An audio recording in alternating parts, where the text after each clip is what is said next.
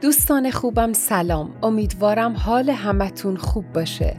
من ژاله علیپور هستم. دانش آموخته رشته روانشناسی از دانشگاه ایالتی پنسیلوانیا. خبرداری چرا وقتی دل بیتاب می‌گیرد؟ سراغ از خاطرات دور اما ناب می‌گیرد. خبرداری چرا تا نیستی در خشکی محسن ولی تا می‌رسی دور مرا گرداب می‌گیرد تو که از وسعت دیوانگی هایم خبر داری خبر داری خبر داری تو بیش از هر کسی روی دل عاشق اثر داری اثر داری. که از وسعت دیوانگی هایم. خبر داری خبر داری خبر داری تو بیش از هر کسی روی دل عاشق. اثر داری اثر داری اثر داری.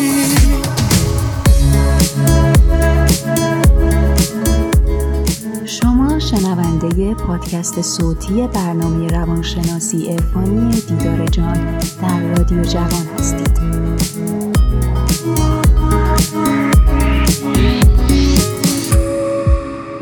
مخاطب های شعرم در پی کشف تو اند آری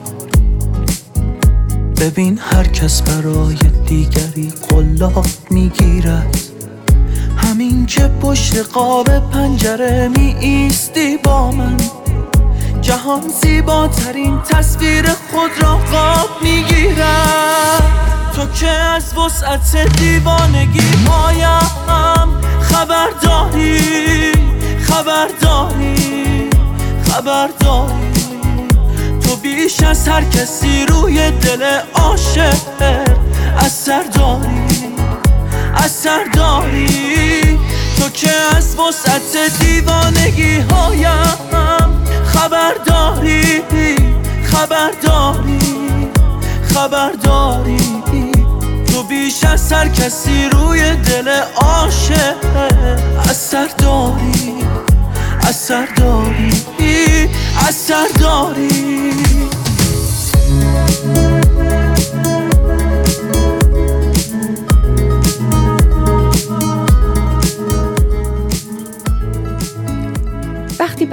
پیاده روی یا دور زدن یا پیکنیک به طبیعت میرید با کمی دقت متوجه میشید که هیچ کجا دقیقا مثل هم نیست. یه منطقه پر از گل و دار و درخته منطقه دیگه فقط چند تا بوته تنک و بیبرگ و بار داره. یه جا خالی از گل و گیاه مثل کویر بی آب و علف و یه جایی هم پر از آبه و تا چشم کار می‌کنه سرسبزیه. یه جای دیگه زمین از برف سفید پوش شده و یه جای دیگه از دل زمین داره آتیش بیرون می‌زنه. شما گونه های جانوری مختلفی رو می‌بینین با رنگ ها، اندازه ها، غریزه های مختلف و متفاوت از هم. هر کدومشون غذای خاصی می‌خورن.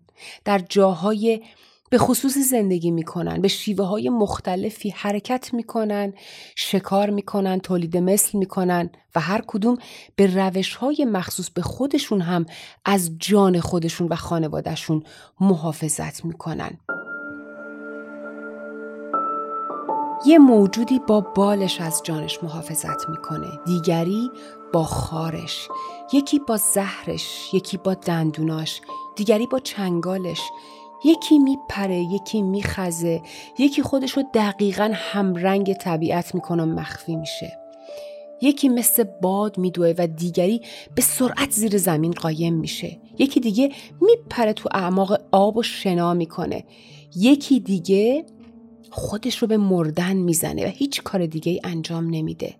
یکی دیگه هم تو لاک خودش فرو میره و همینطور به روش های مختلف از خودشون محافظت می‌کنن و به زندگیشون ادامه میدن. فصل ها یکی پس از دیگری عوض میشن برگ های سبز و براق و انواع اقسام گل ها تو دل بهار رشد می‌کنن و جوونه می‌زنن طبیعت دوباره جون می‌گیره و این همه رنگ از دل زمین بیرون می‌زنه. بعدش تابستون میاد. همه جا گرم میشه. بعد از اون پاییز از راه می‌رسه و تمامی سرسبزی و رنگ ها رو دوباره به دل خاک میکشونه. ولی باز چیزی تموم نمیشه و از حرکت نمی ایسته. این چرخه دائم ادامه داره. بچه این خاصیت و ذات زندگیه که همه چیز در لحظه حال در حال جریان و در حال تغییر و نو شدنه. همه موجودات داخل این زندگی هم در حال جنب و جوش و نوعی رقصن. جریان زندگی دائم به سمت جلو رفتن و بهتر شدن داره حرکت می‌کنه و هیچ چیز درش دائمی و پایدار نیست. همه ما انسان ها هم به محض تولد وارد این جریان تغییر و نو شدن میشیم. امروز هیچ کدوم از ما به هیچ عنوان شبیه دیروزمون نیست. اگه حتی دقیقا تمام کارهایی رو انجام بدیم که دیروز انجام دادیم باز هم همون آدم دیروز نیستیم. چون سلول های بدن ما دیگه به هیچ عنوان همون سلول های دیروزی نیستن. یعنی میلیاردها سلول در بدن ما مردن و میلیاردها سلول دیگه به جای اونها متولد شدن و مشغول کارن. همه ما وارد داستانهای مختلف زندگی میشیم. دچار حوادث گوناگونی میشیم که برای هر کی یه جوره و متفاوته. تک تک ما از همون ابتدا در خانواده متولد میشیم که خودمون والدینمون رو انتخاب نکردیم شرایط اقتصادی، آگاهی، سلامتی، وضعیت مذهبی، مکان جغرافیایی هیچی رو خودمون انتخاب نکردیم و دست ما نبوده در طول زندگی خیلی چیزهای دیگه رو هم تجربه می کنیم. مثلا ممکنه کسی که عاشقش هستیم رو از دست بدیم. یا در یک خانواده بسیار پر جمعیت یا کم جمعیت زندگی کنیم. یا اصلا ممکنه از همون ابتدای کودکی اصلا خونواده ای نداشته باشیم یا همون موقع از دستشون بدیم. کسی که عاشقش میشیم ممکنه هیچ وقت باش ازدواج نکنیم. ممکنه طلاق رو تجربه بکنیم. ممکنه دچار یک بیماری سخت بشیم و نیاز به گرفتن داروهای شیمی درمانی یا پرتو درمانی بشیم. ممکنه به طور ناگهانی هر چی تو زندگی داریم و از دست بدیم یا اتفاقات دیگه که ذهن ما اونها رو ناخوشایند و بد تعبیر و تفسیر می‌کنه و باور داره. ولی زندگی فقط پر از اتفاقات ناخوشایند نیست. مسلما اتفاقات خوب زیادی هم در کنار اونها برای ما میافته. مثلا با کسی که عاشقش میشیم ازدواج می‌کنیم تشکیل خانواده میدیم تحصیلات عالیمون رو تموم می‌کنیم شغل یا کار خوبی پیدا می‌کنیم پول مورد توجهی در میاریم رابطه خوبی با اعضای خانوادهمون داریم و خیلی چیزهای دیگه سوال مهمی که اخیرا بارها بارها از من پرسیده شده اینه که اگر به بیماری سخت یا خاصی دچار میشیم علت می‌تونه این باشه که به خاطر کاری که در گذشته انجام دادیم داریم تنبیه و مجازات میشیم. و یا اگر بیماری من درمان بشه یعنی خدا منو بخشیده و اگر درمان نشم یعنی خدا منو نبخشیده و نمی‌خواد که اصلا به من گوش بده. بچه ها می‌خوام هزاران سال به عقب برگردیم و یه ریویوی داشته باشیم از زندگی اجداد و نیاکانمون و بعدش برسیم به قرن 21 یعنی حال حاضر. اجداد و نیاکان ما در چندین قرن گذشته زندگی می‌کردن و الان می‌دونیم که اونا زندگی کاملا متفاوتی با ما داشتن. خاطرم هست که در چند پادکست قبل در موردشون یک مقدار صحبت با هم داشتیم. گفتیم که اونا تفلکان نمی‌دونستن کامپیوتر اینترنت چیه. برای جابجایی اتومبیلی در کار نبود. اجاق گازی اصلا نبود یخچال فریزری نداشتن که بتونن غذاها رو برای روزها و ماهها و سالها ذخیره نگه داشته باشن و هر وقت که می‌خوان ازشون استفاده بکنن پس به طور کلی سیستم زندگیشون اعم از تغذیه، خواب، کار و خیلی چیزهای دیگه با ما فرق می‌کرد. اینم می‌خوام بدونین بچه ها که میانگین طول عمر اجداد قارنشین ما نهایت تا 25 سالگی بود یعنی اکثرشون تا قبل از 25 سالگی از بین می‌رفتن و با پیشرفت علم بود که میکروب ها و ویروس ها و بیماری های مختلفی فهمیده شدن و متعاقب اون دارو و درمان هم برای اونها پیدا شد. علت اصلی مرگ و میر اجداد ما کمبود مواد غذایی، شکار شدن توسط جانوران درنده و بیماری های عفونی بود. اون زمان بیماری های غیر واگیردار مثل سرطان، چاقی، فشار خون بالا یا دیابت خیلی کم بودن یا حتی وجود نداشتن. پس اونا تفلک ها هدفشون فقط این بود که خودشون و خونوادهشون از اون همه حادثه بتونن جون سالم به در ببرن ولی اگر اونها توسط گرگی گرسنه کشته می شدن یا دچار بیماری عفونی می شدن یا از بلندی یک صخره پرت می شدن از بین می رفتن آیا ربطی به کاری که در گذشته انجام دادن داشته یا تنبیه از جانب خداوند بوده؟ جواب شما چیه؟ طبق آخرین تحقیقاتی که در سال 2021 انجام شده و آماری که من از کشور آمریکا دارم امید به زندگی تا 87 سالگی تخمین زده شده و هر سال هم در حال افزایشه. هر روز داروی جدید و راه درمانی جدیدی داره پیدا میشه. برای همینه که جماعت سالمند روز به روز در حال بیشتر شدن هستند. پس می‌بینیم که سال به سال با تغییرات اقلیمی و جغرافیایی و صنعتی و غذایی با استفاده از این همه پاک کننده ها و شوینده ها و امواج موبایل و رادیو و همینطور هورمون هایی که در صنعت کشاورزی و دامپروری به کار میره در کنار ماشینی شدن زندگی انسان و تنبل شدنش بیماری های دیگهی به زندگی ما در عصر ما وارد شدن. مثل انواع سرطان ها فشار خون بالا، بیماری های قلبی و عروقی، دیابت، اوبیسیتی یا همون چاقی، بیماری هایی که انسان به علت کهولت سن بهشون دچار میشه مثل آلزایمر، دیمنشیا و همچنین بیماری های روحی و روانی که در اثر زندگی منفردانه و دور شدن از زندگی گروهی ایجاد میشه. پس کاملا واضحه که اگر فردی به سرطان یا به دیابت دچار میشه یا کسی که تصادف می‌کنه و هر دو پاش رو از دست میده صرفا یک اتفاق در جریان زندگیه و هیچ ربطی به پانیشمنت یا مجازاتی از طرف خدا نداره. ولی میشه اینطوری هم در نظر گرفت که هر اتفاقی در عین حال می‌تونه پیامی از طرف زندگی برای ما داشته باشه.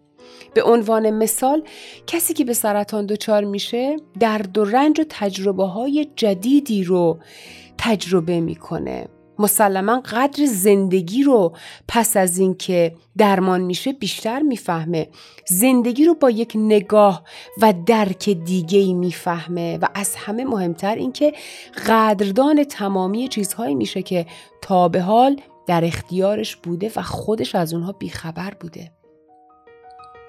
همین موضوع می‌تونه باعث بشه که وقتی که سلامتیش رو به دست میاره کارهای مسمر و سمری انجام بده. مثلا از زندگی بیهوده و وقت گذرونی و تنبلی دوری بکنه. یا این که بخواد به طور هوشمندانه ای از تجربه ای که تحت همین بیماری به دست آورده برای کمک به شخص دیگه ای که به همون بیماری دچار میشه استفاده بکنه. چون خودش این راه رو تا آخر رفته درد کشیده داروهایی رو استفاده کرده عوارضشون رو می‌دونه بارها و بارها با ناامیدیهاش جنگیده و از همه مهمتر این که صبوری کرده و به اینجا رسیده. این شخص می‌تونه مربی بسیار خوبی برای کسی که به تازگی دچار این بیماری شده بشه و چه کاری می‌تونه به قشنگی این کار باشه. زندگی و هستی با یک زبان دیگه با ما صحبت می‌کنه. یعنی اینکه از طریق اتفاقات مختلف برای ما نشانه میفرسته و فقط اتفاقات ناخوشایندی که در زندگی برای ما میفتن می‌تونن باعث بیداری ما بشن. در غیر این صورت اگر قرار بر این بود که هر چیزی که می‌خوایم بلافاصله اتفاق بیفته هیچ وقت از هیچ چیزی آگاه و بیدار نمی شدیم. یعنی اصلا تلاش و جستجویی برای درک حقیقت نمی کردیم. بچه فقط رنج، درد و مصیبت ها هستند که به ما شک وارد می‌کنن و می‌تونن در پوسته منیت ما شکاف ایجاد بکنن که بتونیم متولد بشیم مست عشق پیمانه پیمانه. دردی کشه شهرم میخانه میخانه. مست می عشقم پیمانه پیمانه. دردی کشه شهرم میخانه میخانه. تا در تو پیوستم از غیر تو رستم. سرمست عشقم کن مستانه مستانه. دل محو ماه جان سرگشته کویم. در جانم آتشی شعله سرکشی که شوم ز شرار آتش عشق تو از خود دیوانه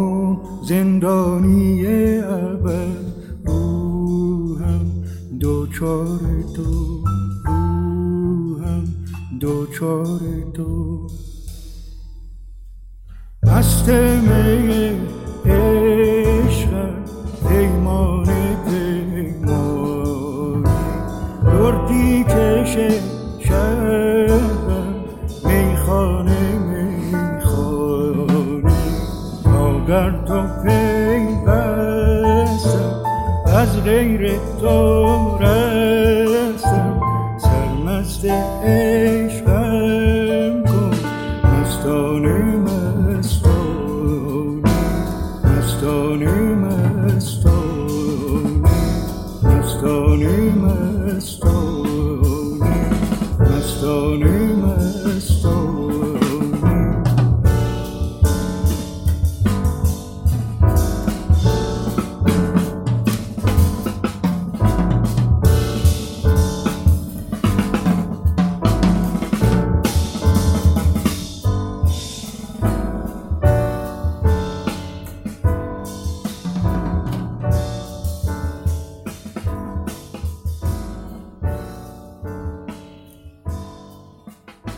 اساتیر هندی میگن خدایان توی بهشت زندگی می‌کنن و هر آنچه رو که طلب بکنن بدون هیچ فاصله زمانی برآورده میشه.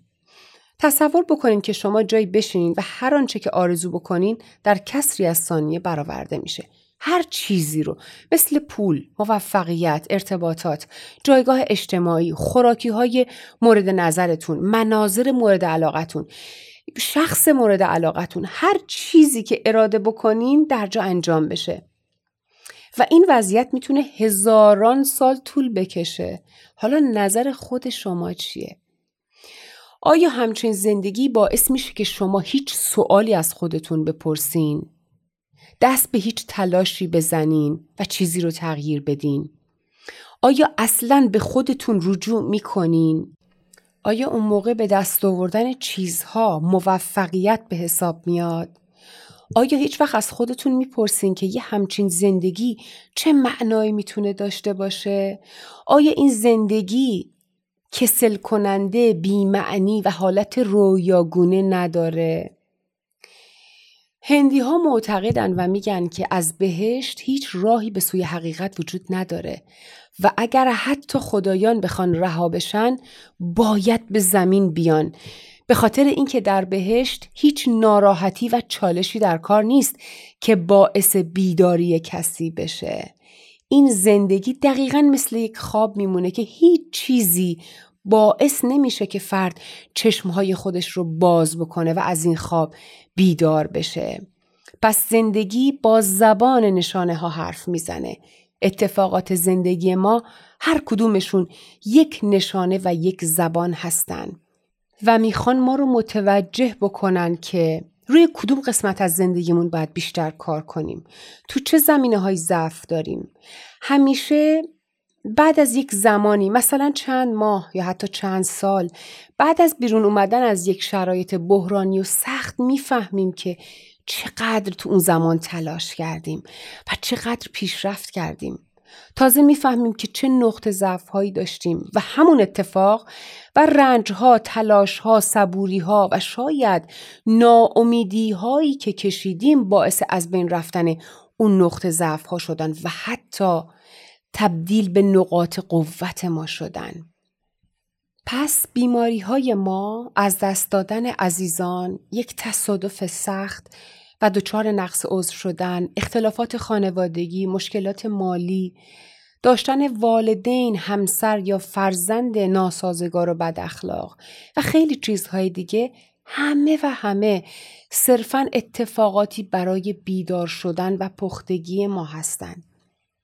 کودکی مرده به دنیا میاد یا حتی در رحم مادر قلبش از تپش میسته یا نوزادی که با ناهنجاری های مادرزادی به دنیا میاد یا دچار کنسر یا همون سرطان میشه آیا اینها مرتکب گناهی شدن که بخوان همچین زندگی داشته باشن؟ ما نظیر این اتفاقات رو در حیوانات هم مشاهده می‌کنیم که مثل اکثریت متولد نمیشن و فقط و فقط به خاطر مسائل ژنتیکی و کروموزومی هست. نه اینکه دارن تقاس گناهی رو پس میدن یا از طرف خدا تنبیه میشن. یه موضوع خیلی مهم دیگه هم اینه که اصلا کی تعیین می‌کنه که چی گناهه و چی گناه نیست. خوب و بد مطلق چه چیزهایی هستند. یک عملی در یک منطقی در یک فرهنگی در یک دینی می‌تونه مقدس باشه. ولی همون کار در یک آین و فرهنگ دیگه می‌تونه جزء کار غیر انسانی و یا حتی گناه محسوب بشه. اینها قراردادهایی هستند که فقط و فقط به دست انسانها به وجود اومدن. یک روز کاری رو گناه می‌دونن و مرتکب رو به زندان میندازن و روز دیگه هم اون قانون رو لغو می‌کنن و همون موضوع میشه یک عمل کاملا انسانی و طبیعی پس بهتره که ذهن درگیر این چیزها نشه بنابراین خیلی خوبه که زندگی رو مثل یک مدرسه در نظر بگیریم که قراره با هر شرایطی محک زده بشیم و به خودمون بیدار بشیم. ترک جسم به گونه های مختلفی تجربه میشه. پس اگر کسی دچار یک بیماری میشه که درمانی براش نیست اون خودش نوعی ترک زندگی زمینی محسوب میشه یعنی اینکه تجربه هایی رو که باید به دست می آوردیم به دست آوردیم و دیگه کاری در این دنیا نداریم پس چه بهتر که طوری زندگی کنیم و برای زندگیمون برنامه ریزی بکنیم که چه چیزهایی برامون مهم و با ارزش هستن و باید براشون برنامه ریزی بکنیم تا وقت کم نیاریم یا حسرتشون توی دلمون نمونه باید طوری زندگی کنیم که از روش زندگی خودمون از کارهایی که انجام دادیم هیچ وقت شرمنده نباشیم. اینو بدونین هیچ مخلوقی تا ابد زندگی نکرده و این حق ترک کردن زندگی زمینی شامل حالش شده و من و شما هم مستثنا نیستیم. و باید تا زمانی که در اینجا حضور داریم بهترین استفاده رو از زمانمون و از زندگی ببریم هم خودمون خوب زندگی بکنیم و هم باعث بشیم که دیگران هم از حضور ما در رنج و عذاب نباشن و با ما زندگی راحت تری رو تجربه بکنن. امروز شعری از حافظ براتون می‌خونم غزل شماره 111 که میگه من ز مسجد به خرابات نه خود افتادم اینم از عهد ازل حاصل فرجام افتاد. چه کند کس پی دوران نرود چون پرگار هر که در دایره گردش ایام افتاد. در خم زلف تو آویخت دل از چاه زنخ آه که از چاه برون آمد و در دام افتاد. آن شد ای خواجه که در صومعه بازم بینی کار ما با رخ ساقی و لب جام افتاد. زیر شمشیر غمش رقص کنان باید رفت. کان که شد کشته او نیک سرانجام افتاد. هر دمش با من دل سوخته لطفی دگر است. این گدا بین که چه شایسته انعام افتاد. صوفیان جمله حریفند و نظرباز ولی زین میان حافظ دلسوخته بدنام افتاد.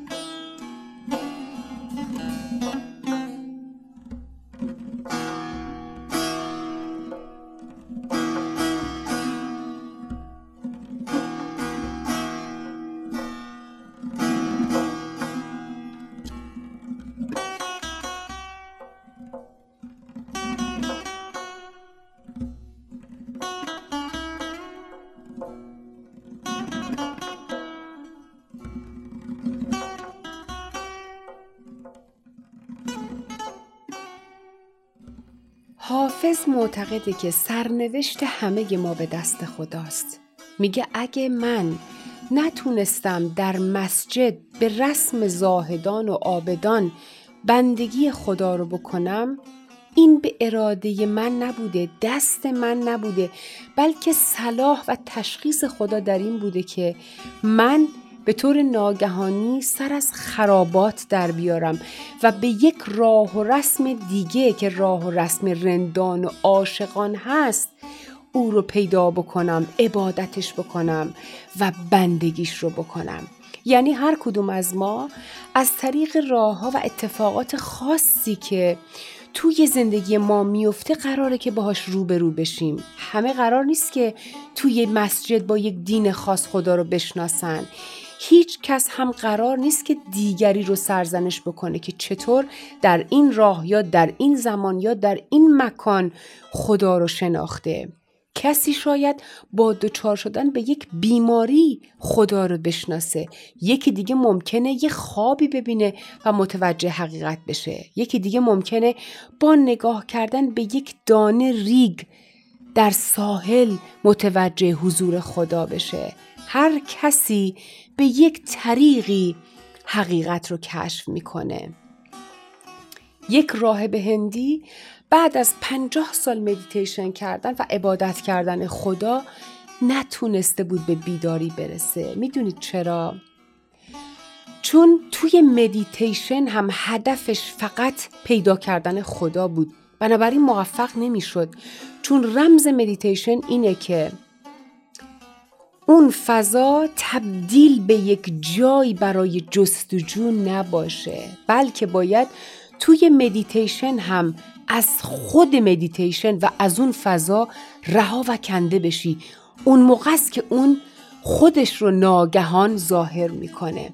زمانی که همین راهب داشت می‌رفت که خمره آبش رو پر بکنه و بیاره ناگهان کوزه از دستش میفته و میشکنه و زمانی که اون لحظه ای که اون آب داره پخش روی زمین میشه به بیداری می‌رسه. یعنی دقیقا وقتی که ذهنش اصلا به سمت خدا نبود و فقط نگران این بود که این کوزه آب و سالم برسونه و از جستجوی پیدا کردن خدا غافل شده بود باعث شد که خدا همون زمان رو بهترین زمان و مناسب ترین زمان ببینه و خودش رو با شکستن کوزه و آبی که پخش روی زمین شد به راهب نشون بده. در بیت بعد حافظ میگه چه کند کس پی دوران نرود چون پرگار هر که در دایره گردش ایام افتاد. پرگار وسیله ای هست که ما می‌تونیم با اون یک دایره بکشیم. یعنی یه پای ثابت داره و یه پای متحرک. حافظ اینجا انسان رو به پای متحرک پرگار تشبیه می‌کنه و معتقده که حالا که وارد این بازی شدی مثل پرگار چاره نداری جز اینکه در این مسیر بمونی. و دیگه دست خودت نیست که بخوای از این دایره بیرون خارج بشی. باید زندگی رو که بین دو تا نقطه تولد و مرگ رو به سرانجام برسونی و مسیری رو که برای تو تعیین شده رو بری. حافظ هم نظریه جبرگرایی نداره. یعنی معتقد که زندگی انسان بر اساس جبر مطلق نیست و جنبه های دیگه از زندگی هم هستند که به دست انسان قابل تغییره. همونطور که در جای میگه چرخ بر هم زنم ار غیر مرادم گردد. من نه آنم که زبونی کشم از چرخ و فلک که معنیش کاملا مشخصه. در خم زلف تو آویخت دل از چاه زنخ. آه که از چاه برون آمد و در دام افتاد. اینجا منظور از چاه زنخ گودی چانه معشوقه. میگه دل عاشق من که در چاه زنخ تو گرفتار شده بود می‌خواست خودش رو از این چاه نجات بده و بیرون بیاد. ما چیکار کرد؟ برای نجات دادن خودش انحنای زلف تو رو محکم گرفت. اما نه تنها نجات پیدا نکرد بلکه به محض بیرون اومدن از اونجا تازه اون روی نورانی و متحیر کننده تو رو دید و بعد بیقرار و مدهوش تو شد و تمام وجودش در دام تو افتاد. حافظ می‌خواد بگه اگه زمانی من فکر می‌کردم که خدا رو می‌شناسم و دارم عبادتش می‌کنم اینجوری نبود. هرچی که عمیقتر شدم و بیشتر به سمت شناختش رفتم و تصویر واقعیش رو دیدم تازه متوجه شدم که اصلا اون موقع نمیشناختمش. فقط فکر می‌کردم که عاشقش هستم. در صورتی که نبودم. ولی از وقتی که شناختمش و عاشقش شدم فهمیدم که تمام مسائل و اتفاقات دنیایی فقط بهانه‌ای برای ردیابی او هستند. پس همه چیز برای من بی ارزش و پوچ شدن و فقط می‌خوام در این عشق و در دام این عشق اسیر و غرق بمونم. آن شده ای خاجه که در صومعه بازم بینی کار ما با رخ ساقی و لب جام افتاد. میگه ای خاجه ای آقای صومعه دار دیگه اون زمانی که من به دنبال حقیقت میگشتم و همش منو تو صومعه می‌دیدی گذشت. اتفاقاتی تو زندگی من افتادن که باعث شدن من عشق حقیقی و راه اصلی رو پیدا بکنم. به خاطر همین دیگه به صومعه بر نمیگردم. من رمز این زندگی رو فهمیدم و عشق رو انتخاب کردم. بنابراین سر و کار من با رخ زیبای ساقی و پیاله افتاده. انقدر این عشق برای من قشنگه که دلم نمی‌خواد یه جای دیگه باشم. یعنی دیگه محاله که اتفاقات زندگی بخوان منو به دام بکشونن. دیگه محاله که بخوام تک تکشون رو تعبیر و تفسیر بکنم و دائم فکر بکنم که چرا این اتفاق برای من افتاد. آیا من دارم تنبیه میشم؟ آیا من سزاوار چنین سختی هایی هستم؟ نه اینا نیست. این اتفاقا مثل تنابهایی میمونن که به سمت من انداخته میشن تا بتونم به اونها چنگ بزنم. معشوق می‌خواد توسط این تنابها منو به سمت خودش بکشه و نزدیکتر و نزدیکتر بکنه. غیر از این هیچ چیز دیگه ای نیست. در بیت بعدی میگه زیر شمشیر غمش رقص کنان باید رفت. کان که شد کشته او نیک سرانجام افتاد. میگه زمانی که اتفاقات زیادی توی زندگی برای ما میافتن مثل بیماری های سخت مشکلات عاطفی و اقتصادی و از دست دادن عزیز و اوضاع نابسامان خانوادگی و اجتماعی و خیلی چیزهای دیگه. اینا حوادثی که ذهن ما اونها رو مثل شمشیر تیز و برنده و آسیب زننده تعبیر و تفسیر می‌کنه. در صورتی که حافظ داره میگه فکر نکن که این اتفاقها مثل شمشیرن و برای آسیب زدن و از بین بردن یا تنبیه کردن تو به سراغت میان. اصلا اینجوری نیست. اینها تعبیرهای ذهنی ماست که 99 درصد هم اشتباهه. شاعر معتقده که این اتفاقات فقط و فقط برای بیدار کردن تو برای متکامل کردن تو و شناخت بیشتر تو از خودت و دنیایی که درش زندگی می‌کنی در مسیر زندگی زمینی تو جاری میشن. تو باید در حالت رقص به سمت این اتفاقایی که فکر می‌کنی کشنده هستن حرکت بکنی و اینو بدونی که در همه اونها خیر و خوبی هایی نهفته است که ممکنه بعدها متوجهشون بشی. باید هر اتفاقی که برات میفته رو یک فرصت استثنایی ببینی و با آغوش باز بپذیریشون. باید acceptance یا پذیرش رو سرلوحه بکنی تا اون حقیقتی که در داخل هر کدوم از اون اتفاقا پنهان شده رو ببینیم هر اتفاقی هر چند ناخوشایند و با شرایط بد در نهایت به نفع تو تموم خواهد شد. هرچند که تو اینجوری درکشون نکنی. چون حقیقت اینه که یک انرژی برتر می‌خواد توسط تو به زمین بیاد و تمامی اون حوادث رو تجربه بکنه. می‌خواد از طریق تو هر درد جسمی یا عاطفی یا مالی و غیره رو تجربه بکنه و این قرعه به نام جسم تو افتاده. پس باید خیلی خوشبخت باشی که اون تو رو برای تجربه کردن انتخاب کرده و یک انسان کامل آگاه این موضوع رو به خوبی متوجه میشه.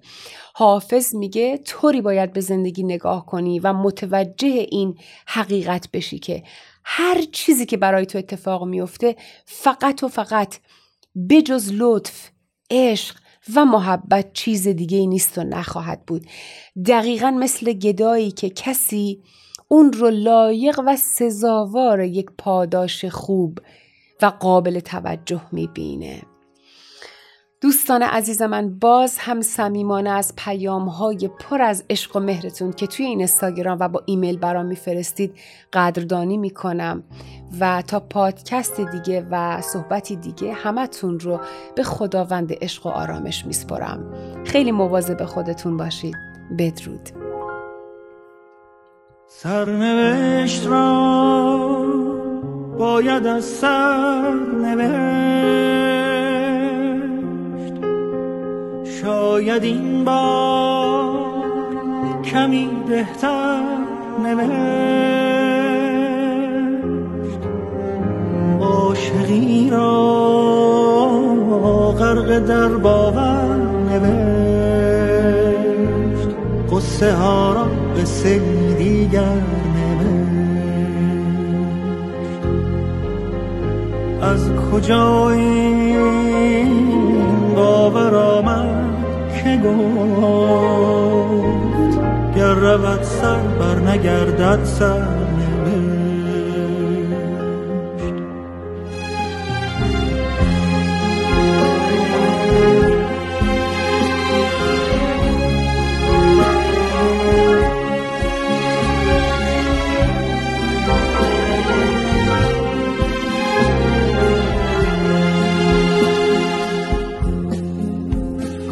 بکاری از دل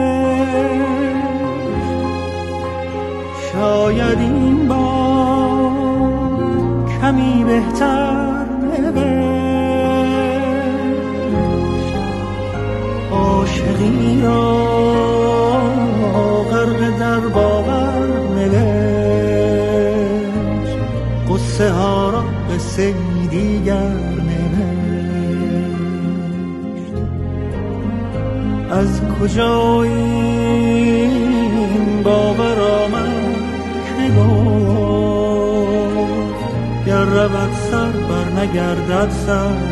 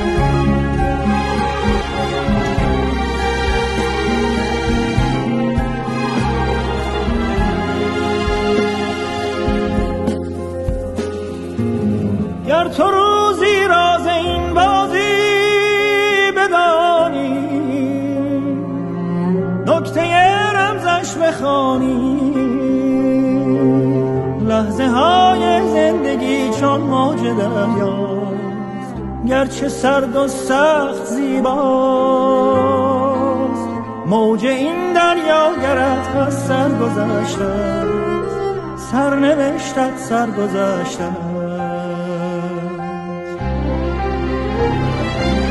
در فراز قله باور سفر کن. بال خود را باستر کن. همچو و غزل خان. لشکر غم را بسوزان. بر فلک سخفی نمانده این زمانه. هر بزن تا بیکرانه. سرنوشت را باید از سر شاید این با کمی بهتر نوشت. عاشقی را غرق در باور نوشت. قصه ها را به گر از کجا این باور آمد که بگو گر رود سر بر نگردد سر قصه ای از سر قصه ای از سر